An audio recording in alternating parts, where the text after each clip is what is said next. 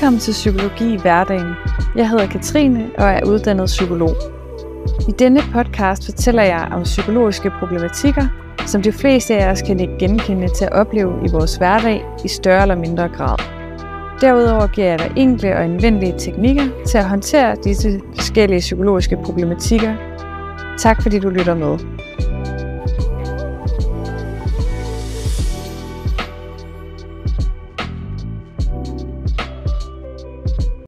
Har du oplevet at ligge derhjemme på sofaen en fredag eller lørdag aften, men haft svært ved at slappe af på grund af en fornemmelse af, at du går glip af noget? Måske har du ligget og tjekket Instagram og set det, alle andre laver, hvilket så bare har forstærket din følelse af, at du går glip af noget, hvor at andre måske har en meget bedre aften end dig så er det her blot et eksempel på en af de sammenhænge, hvor man kan opleve FOMO, som er en kortelse for Fear of Missing Out, eller på dansk frygten for at gå glip af noget, som er noget flere og flere oplever i vores moderne samfund med nærmest uendelige muligheder, hvor vi konstant tjekker vores telefoner for nye opdateringer på Instagram, fodboldresultater – tilbud i supermarkedet osv.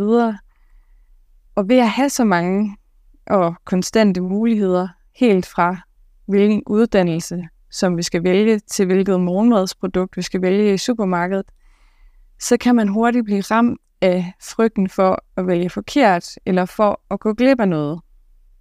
Og i dag, der vil jeg så fortælle lidt mere omkring FOMO, og også om noget, der hedder JOMO, som så er det modsatte, nemlig Joy of Missing Out. Og i afsnittet her, der vil jeg først komme ind på, hvorfor FOMO er opstået, og herefter på, hvorfor vi ikke vil gå glip, men hele tiden søger noget mere andet, nyt og bedre. Øh, og så vil jeg komme ind på bagsiden ved hele tiden og ved det hele, og hvorfor at det kan være nødvendigt at gå glip af noget. Og til sidst så vil jeg komme ind på, hvad man kan gøre for at bekæmpe FOMO og i højere grad fokusere på JOMO. Så hvorfor er FOMO opstået og blevet så udbredt en del i vores moderne samfund i dag? Det er det her, jeg vil komme ind på nu her til at starte med, øh, hvor jeg særligt kom ind på tre områder, som har bidraget til, at FOMO er opstået. Og det omhandler særligt grænseløshed i vores forbrug, præstation og i den digitale verden. Så FOMO er blandt andet opstået på grund af det her forbrugssamfund, som vi lever i, hvor man hele tiden vil have mere. Man kan hurtigt blive ramt af opfattelsen af så meget som muligt, så hurtigt som muligt. Altså at vi skal opleve så meget som muligt, så længe som muligt, i så mange forskellige sammenhænge som muligt, fordi vi skulle have noget, kunne glip af noget. Altså, det her med at have det hele, det er blevet idealet, og at gå glip af noget, det er modsat worst case scenario. Og mange virksomheder, de har blandt andet annoncebudgetter, som der overstiger deres omkostninger ved at fremstille deres produkter. Så hele samfundet er i høj grad givet til at skabe en utilfredshed med det, man har, fordi det ikke er det nyeste eller smarteste, og så også en næsten uhemmet lyst til, at mere, at man vil have noget mere og noget andet. De fleste af os kender nok følelsen af, at man har fået en ny mobil eller noget nyt tøj, hvorefter der så ikke går lang tid, før at det er blevet den nye normal, og man så i stedet bare vil have en, den nyeste mobil eller noget nyt tøj. Øhm, og mange er nok også stødt på begrebet YOLO, som står for You Only Live Once, hvilket igen bare forstærker vores opfattelse af, at vi skal gøre, opleve og se så meget som muligt nu, før at det er for sent. Øh, vi bliver også konstant bombarderet med invitationer til forskellige ting, for eksempel fra venner, familie, Facebook-begivenheder, på arbejdet, på studiet osv., Øhm, og så kan man sige med andre ord, at vi hele tiden bliver inviteret til at gøre noget, tænke noget, opleve noget, købe noget, forbruge noget. Så konkurrencen om vores opmærksomhed, den er ret hård, kan man sige. Og når den oversvømmes af den her overvældende mængde af information, så kan det bare nogle gange være svært at skelne mellem, hvad det er, der er vigtigt for os, og hvad det ikke er. der er vigtigt for os. En anden ting, der har været med til at skabe FOMO mere i vores samfund, det er den her præstationskultur, der er opstået. Øhm, for alle de her muligheder, som vi har, de har skabt en samfundsmæssig mentalitet, hvor det er blevet svært nogensinde at sige, at nogen eller noget er godt nok. Og sat lidt på spidsen, så er opfattelsen lidt blevet, at det er meningen, at vi alle skal være involveret i livslange læringsprocesser, der aldrig stopper. Vi kan og skal hele tiden forbedre os på arbejdet, på studiet, som forældre, i parforholdet osv. Og fokus og kravene til optimering af ens kompetencer, de er simpelthen konstante og uendelige, hvilket jo logisk nok fører til en situation, hvor ingen nogensinde gør noget godt nok, fordi vi alle ved, at vi snart måske bliver instrueret i at gøre noget mere og gøre det bedre. Mere og mere det overvåges og kvantificeres og evalueres for at fremme synlig læring i uddannelse og på arbejdspladsen. Altså alle fremskridt skal være synlige for at inspirere andre til at gøre det endnu bedre og børn forventes til at præstere godt i klasselokalet, men også til at være sunde, kreative, musikalske og gode til sport. Så vores præstationssamfund medvirker til, at flere i højere grad oplever en angst forbundet med deres status, og om de er gode nok. Øh, og så har man også flere tanker om, hvad andre må tænke om en. Det er selvfølgelig godt og vigtigt at forbedre og udvikle sig i sit arbejde, for eksempel at en læge er opdateret på den nyeste forskning osv., for at have et velfungerende samfund. Men problemet det opstår nok bare lidt, når man pludselig føler, at man skal udvikle sig og præstere sit bedste inden for alle områder i sit liv, både privat og arbejdsmæssigt, da det så bliver rimelig overvældende øh, at skulle det. En tredje ting, som der i høj grad bidrager til, at flere og flere oplever at have FOMO, det er den digitale verden, altså for eksempel vores sociale medier. For smartphones og tablet gør det muligt for os at få adgang til en uendelig mængde information, hvor som helst og når som helst. Streaming-tjenester giver os mulighed for at se næsten alt, hvor som helst og når som helst. Vi har kviklån, kreditkort og en reklamebranche, som der opfordrer os til at købe og forbruge hvor som helst og når som helst. Og det er alt for nemt at fortabe sig i Facebook eller et Instagram-feed, for det er designet til det uendelige. Når du scroller ned gennem det ene post, så kommer der konstant nye opdateringer højere op, og det samme det gør sig gældende for tv-serier, som vi binge-watcher.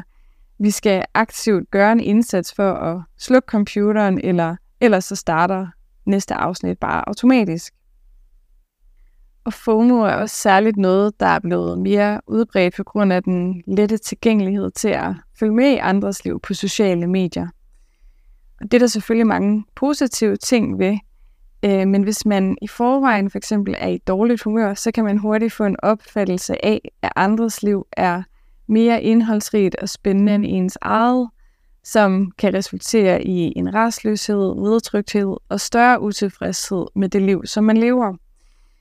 Når vi bruger de sociale medier, så har vi vanskeligt ved at sætte billeder og opdateringerne, der kommer frem op i en kontekst, og vi kommer derfor ofte til at overvurdere betydningen af et enkelt billede eller en video eller en opdatering øh, ved at falde i generaliseringsfælden. Og et eksempel på det er for eksempel, at du ser et billede af din veninde, der sidder på en café eller bar med nogle venner, som alle ser glade og smilende ud. Og først så bliver du måske glad på din venindes vegne, men efterfølgende føler du måske usikker eller trist, øhm, og vil have en tendens til at generalisere på billedet og sammenligne, sammenligne dig med din veninde. Du tænker måske, at din veninde har flere venner end dig, og hun er mere vældig og har et mere spændende indholdsrigt liv end dig. Og du vil måske også ønske, at du var på bar sammen med øh, en gruppe venner, og oplever at det så bliver vanskeligt at sidde derhjemme og nyde din aften med din kæreste foran tv'et. Det, man så bare lige glemmer, det er, at din veninde måske er blevet færdig med en hård eksamen og faktisk har isoleret sig derhjemme den seneste måned, hvor hun har forberedt sig til den her eksamen. Og selvom hun ser glad ud på billedet, så ved du også, at hun har haft det svært igennem en længere tid efter at bryde med en kæreste og så videre. Men problemet er bare, at ens hjerne tolker på billedet på en sådan måde, at det giver en øget følelse af FOMO, som der forstærker din følelse af usikkerhed og tristhed, og gør det sværere for dig at nyde din aften med kæresten. Så de sociale medier, de giver os derfor en kombination af nydelse og frustration, fordi vi vil jo gerne følge med hos vores venner og familie eller andre, som vi måske bliver inspireret af, men det kan også bare hurtigt desværre gøre os i dårligt humør. FOMO kan derfor ses i mange sammenhænge relateret til ens forbrug, præstation og sociale medier, som jeg har gennemgået nu her. Og nogle af de spørgsmål, der for eksempel kan opstå i de forskellige sammenhænge, er, hvordan vi holder fokus i en verden fuld af muligheder og fristelser, og hvordan påvirker det her information overload os mund. Og hvis vi ved det hele, kan vi så også være gode til noget eller gøre noget fuldt ud? Kan vi nogensinde være gode nok af nogle af de spørgsmål i hvert fald, der måske kan opstå på baggrund af det her? Nu vil jeg så komme lidt ind på, hvorfor vi ikke vil gå glip. Altså hvorfor vi hele tiden søger noget mere, noget andet, nyt og bedre. En årsag til det er, at positive ting og oplevelser, for eksempel at vinde i lotto, kun giver os en midlertidig følelse af lykke, som så forsvinder igen. Og den eneste måde at blive ved med at få de her momenter af lykke, er ved hele tiden at søge efter det næste fix i form af en forandring, oplevelse, materielle ting osv. Vi kender alle følelsen, når vi sparer op til noget nyt, som vi rigtig gerne vil have, bruger lang tid på at glæde os til det, få det og læse anmeldelser på nettet måske, og så er vi ekstremt glade, når vi får den nye ting, f.eks. en mobil, men der går bare ikke lang tid, før vi begynder at tænke på noget nyt, anderledes og bedre. Så på den måde så oplever vi en konstant at løbe hurtigere og hurtigere for at opnå de her momenter af lykke. Det bliver sådan lidt en form for afhængighed, ligesom en stofmisbruger, der konstant øger sin dosis for at blive høj. Nu vil jeg komme lidt mere ind på det her med bagsiden ved at ville det hele, og hvorfor det også kan være nødvendigt at kunne glippe noget. Og en overordnet pointe i den forbindelse er, at det at ville noget helt, Øh, hvis man ved det, så bliver man nødt til at gå glip af noget andet. Og ved dannelse defineres også af det, som vi går glip af, og ikke kun af de ting, som vi gør. Altså at fravælge at sige nej til noget, er også med til at skabe, hvem vi er. Når man går glip, så er risikoen, at ved at ville en ting, så ender man med at blive skuffet, fordi at man fejler i noget andet, for eksempel. Men det er en risiko, som der er værd at tage. Det er for eksempel risikoen, vi løber, når vi bliver gift, på trods af, at vi godt ved, at næsten halvdelen af alle ægteskaber ender i en skilsmisse. Og det er den risiko, der ligger i, at vi har et, et kærligt forhold til en anden person, og måske leve med dem i overvis, hvor efter vores ægtefælde måske er os utro og forlader os, og Kirkegård vil dog sige, at hvis vi ved det gode i et forhold, så har det en gyldighed, der ikke bare forsvinder med den anden part, selvom vi føler os svigtet. Ved at ture og gå glip af alle de andre muligheder for kærlighed, som der byder sig undervejs i vores liv, så gør vi os selv sårbare. Men alternativet er værre. Og et alternativ er for eksempel at forsøge at undgå at bekymre os om noget bestemt, fordi vi ikke ønsker at lægge nogen begrænsninger på os selv og foretrækker at opleve så meget som muligt. Men ifølge Kirkegaard, så vil det føre til en fortvivlelse, og at livet bliver en lang jagt på det næste oplevelsesmæssige fix, og at vi på den måde lever et liv uden nogen særlig form, fordi vi ikke bare prøver én ting, men alt. Altså noget, som der lidt er dømt til at mislykkes. Hvis vi ved det hele, så ender vi måske med at blive slaver af det, vi vil, fordi det er umuligt at tilfredsstille den her uendelige, grænseløse craving for mere og mere. FOMO kan også true en sammenhængende og fast identitet, og dermed også ens relationer med andre. For hvis man hele tiden søger efter noget nyt, forandring, udvikling, nye venner og muligheder – så kan det være svært at opretholde en fast kerne eller identitet, kan man sige. Og hvis man ikke har en fast kerne og et fast ståsted, så kan andre ikke rigtig regne med en. For hvad er ens motivation for eksempel for at holde sine løfter, hvis man for eksempel ikke længere er den samme person, som man var, da man gav dem? Og hvis vi hele tiden vil noget mere, noget nyt og noget andet, kan vi også hurtigt blive ramt af en generel utilfredshed, fordi vi hele tiden tænker på det, som vi ikke har eller gør, og har følelsen af, at der hele tiden venter noget bedre rundt om hjørnet. Og det giver os ikke blot en følelse af utilfredshed, øh, det gør det også svært for os at leve et liv med forpligtelser over for andre, hvilket jo indebærer, at man har en vis grad af loyalitet, tillid og opoffrelse over for andre. Så for at andre kan regne med os, så bliver vi også nødt til at gå glip en gang imellem. Det er selvfølgelig helt fint at søge nye muligheder eller købe nye ting en gang imellem, men hvis vi bliver fanget i en konstant, konstant jagt efter nye oplevelser, relationer og ting, som der giver os det her flygtige sus af lykke, så mister vi måske fokus og nærvær i det, der i virkeligheden betyder noget for os. Når vi er meget optaget af, hvad vi muligvis går glip af, eller at tjekke sociale medier, så vil vi, vil vi automatisk være mindre opmærksomme på vores omgivelser. Og det betyder måske ikke så meget, hvis vi sidder i toget på vej til studiet eller arbejdet, men det kan være problematisk, hvis vi har svært ved at være til stede, når vi er sammen med vores familie og venner, eller har problemer med at slappe af, når vi er alene. Og ifølge nogle studier, så bruger vi mere tid på at kigge på en skærm end på at sove. Og problemet med den digitale verden er ikke kun et afhængighedsproblem, men vi risikerer også at miste vigtige færdigheder, som vi tilegner os, når vi er i tæt fysisk nærhed og kontakt med andre, og at være opmærksom på dem, især evnen til at fordybe os socialt og til at have empati. Så paradokset det ligger i, at selvom større valg i livet kan lyde som en god ting, så bliver de negative konsekvenser hurtigt tydelige. For selvfølgelig er det godt at have valg og muligheder, men der kan også bare blive for mange af dem, og at have så mange valg og muligheder kan blandt andet medvirke til, at flere oplever depressive symptomer, stresssymptomer symptomer og have lavt selvværd.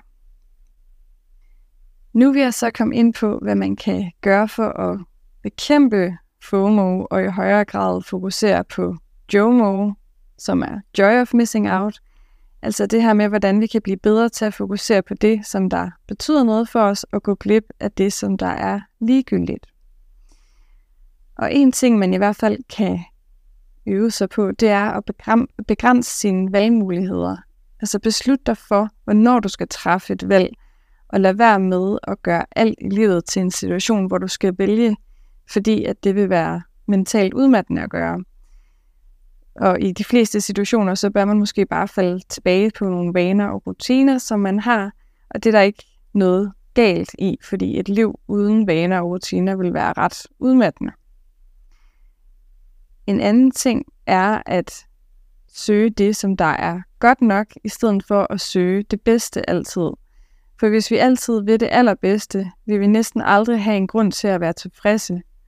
Og når noget er godt nok, så er det godt nok. Og hvis du altid jagter det bedste, så vil du også på en eller anden måde undslippe lykken.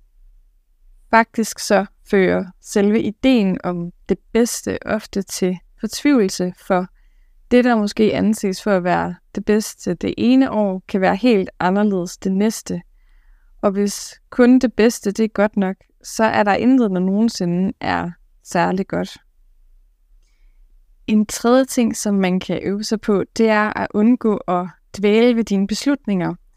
For hvis du er glad for din kæreste, så undgå at pine dig selv med, hvorvidt din kæreste nu er the one, eller spekulere på, om du kunne have gjort det øh, bedre til din eksamen.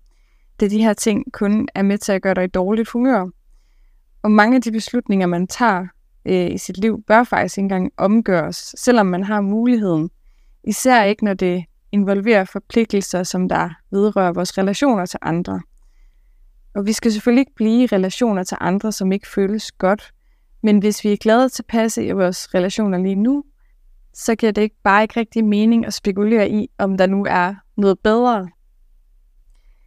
Endnu en ting, man kan gøre, det er at sænke forventningerne til resultaterne af dine beslutninger.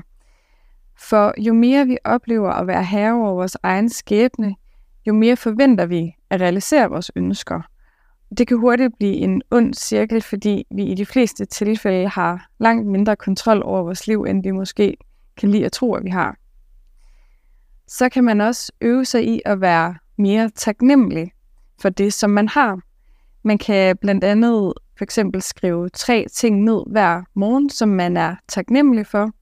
Og for at det ikke skal være det samme, man skriver ned hver dag, så kan man måske prøve at fokusere på nogle forskellige områder i sit liv. Det kan for eksempel være, at man i en uge fokuserer på ens relationer, en anden uge fokuserer man på ens helbred, så fokuserer man måske på naturen eller noget helt andet. Øhm, sådan så man hele tiden træner sin opmærksomhed i at blive bedre til at være taknemmelig over de ting, som der nu er i ens liv, som man er glad for. Og så om aftenen, så kan man skrive tre ting ned, som der har været gode i dag. Og nogle dage er jo bare nogle lorte dage, sådan har vi det jo alle sammen, men der er som regel altid, øh, eller man kan altid finde selv de mindste ting, som der kan være gode at skrive ned. For eksempel, at man lige havde lidt ekstra tid til at drikke sin morgenkaffe i morges, eller at solen lige skinnede bare lige to minutter, eller et eller andet. Ikke? Altså, det her med at skrive det ned øh, om aftenen, det er også med til at øge ens taknemmelighed i ens hverdag. Noget andet, som der også kan være vigtigt at gøre, det er det her med at modstå trangen til at sammenligne dig med andre. Og man kan som menneske godt have svært ved at modstå at sammenligne sig selv med andre, men det at være opmærksom på, at man har den her tendens, det kan være gøre det mindre invaliderende. Så prøv at være mindre opmærksom på, hvad andre laver, og i stedet fokusere på det, du selv laver. Og noget, der måske kan hjælpe dig til det, det er ved at begrænse din brug af sociale medier øhm, på daglig basis, og måske i perioder helt holde en pause fra dem. Så kan du også øve dig i at forvente, at du vil vende af helt naturlige årsager tilbage til et bestemt lykkeniveau kort efter, at en begivenhed har fundet sted, som man har set frem til i lang tid, eller at man har købt noget nyt. For at erkende dette, det giver os muligheden for at beskytte os selv mod skuffelsen, når det viser sig, at købet af en bestemt bil eller sommerhus eller forelskelse af en ny øh, kæreste ikke fremkalder den dybe og langvarige følelse af lykke, som man måske forventede. En sidste ting, man måske kan øve sig i at blive bedre til, det er at sige mere nej til noget. Øhm, også selvom det måske er nye spændende venskaber eller nye muligheder. For hvis vi for eksempel vil være venner med alle, så kan det være svært at have en virkelig betydningsfuld ven. Og hvis vi vil gøre noget godt, så kan vi bare ikke gøre det hele. Så det var alt, jeg havde at fortælle om FOMO og om det her med måske at blive bedre til at fokusere på joy of missing out. Jeg håber, at du har fået noget ud af at lytte med, og at du har lyst til at lytte med i mine kommende afsnit.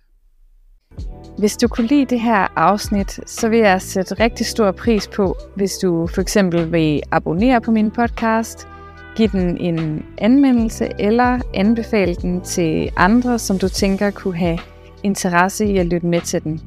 På forhånd, tusind tak. Og hvis du skulle have lyst til at vide mere om mig eller mit arbejde som psykolog, hvor jeg tilbyder online terapi, så kan du læse mere om det inde på min hjemmeside, der hedder www.valuebasedliving.dk. Og her til sidst, så vil jeg bare ønske dig en rigtig god dag, og sige tusind tak, fordi at du gad at lytte med.